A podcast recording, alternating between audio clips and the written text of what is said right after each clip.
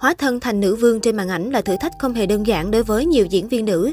Chỉ cần một ánh mắt thần thái nhỏ cũng trở thành chủ đề bị netizen soi mói đặt lên bàn cân so sánh. Trung Quốc là đất nước nổi tiếng với nền công nghiệp sản xuất phim cổ trang. Với bề dày văn hóa cùng sự tân tiến trong khâu biên kịch, hình ảnh các vị hoàng đế uy nghiêm quyền lực nắm trong tay thiên hạ được khắc họa một cách chân thực. Bên cạnh các đấng mày sâu, nhiều diễn viên nữ như Phạm Băng Băng, Triệu Lệ Dĩnh hay Viên Băng Nghiên cũng không kém cạnh khi hóa thân thành nữ vương. Nhắc đến nữ đế vương, ắt hẳn khán giả nhớ mãi với vai diễn võ tắc thiên của Phạm Băng Băng trong Võ Mị Nương truyền kỳ. Với nhan sắc không tuổi đỉnh cao, sự sắc sảo từ ánh mắt đến cử chỉ khiến nữ diễn viên làm say đắm khán giả trong nhân vật Võ mì Nương. Không chỉ lột tả hoàn toàn sắc thái lẫn phong thái của một vị nữ đế, mà Phạm Băng Băng còn chịu chi với hàng loạt trang phục cổ trang ấn tượng tỉ mỉ, tôn lên phong thái vương giả và đầy quyền lực của mình trong vai diễn. Chưa bàn đến diễn xuất bằng sự chịu chơi của đoàn phim khi đầu tư hơn 3.000 bộ trang phục với kinh phí lên đến 48 triệu đô, cũng đủ để khán giả phải trầm trồ suốt mấy ngày.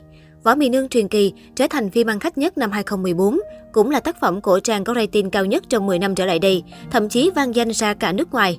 Những vai sang trọng uy nghiêm quyền lực như Võ Tắc Thiên như thế này thật sự rất hợp với khí chất của Phạm Gia.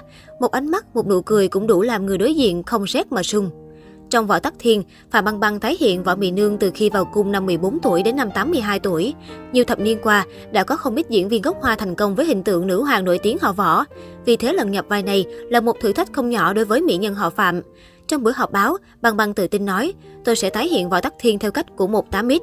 Trả lời câu hỏi người phụ nữ 31 tuổi làm thế nào diễn tả thiếu nữ 14 tuổi, nữ diễn viên cho rằng khi hòa mình vào nhân vật, đặt mình trong hoàn cảnh nhất định cô sẽ tìm được cảm giác. bằng bằng không sợ bị người khác cho là cưa sừng.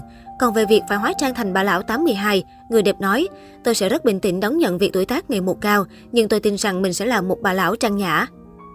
Góp mặt trong nhiều tác phẩm và được mệnh danh là nữ hoàng cổ trang, Dương Mịch cũng từng là một nữ vương trong tam sinh tâm thế thập lý đào hoa. Trở thành nữ đế của Thanh Khâu, Dương Mịch ghi dấu với hình ảnh vô cùng nhẹ nhàng thanh thoát trong hình ảnh thượng thần Bạch Thiển. Phong thái ung dung tự tại, cùng nhan sắc khiến người ta mơ màng của nàng nữ đế Hồ Ly, đủ khiến khán giả phải si mê.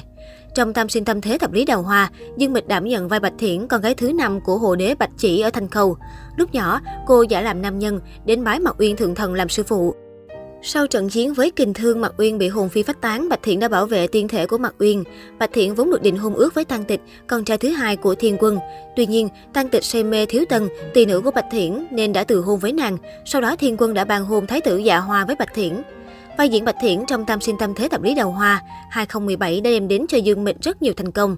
Nhân vật Bạch Thiển của Dương Mịch cũng được đánh giá là vô cùng thu hút người xem.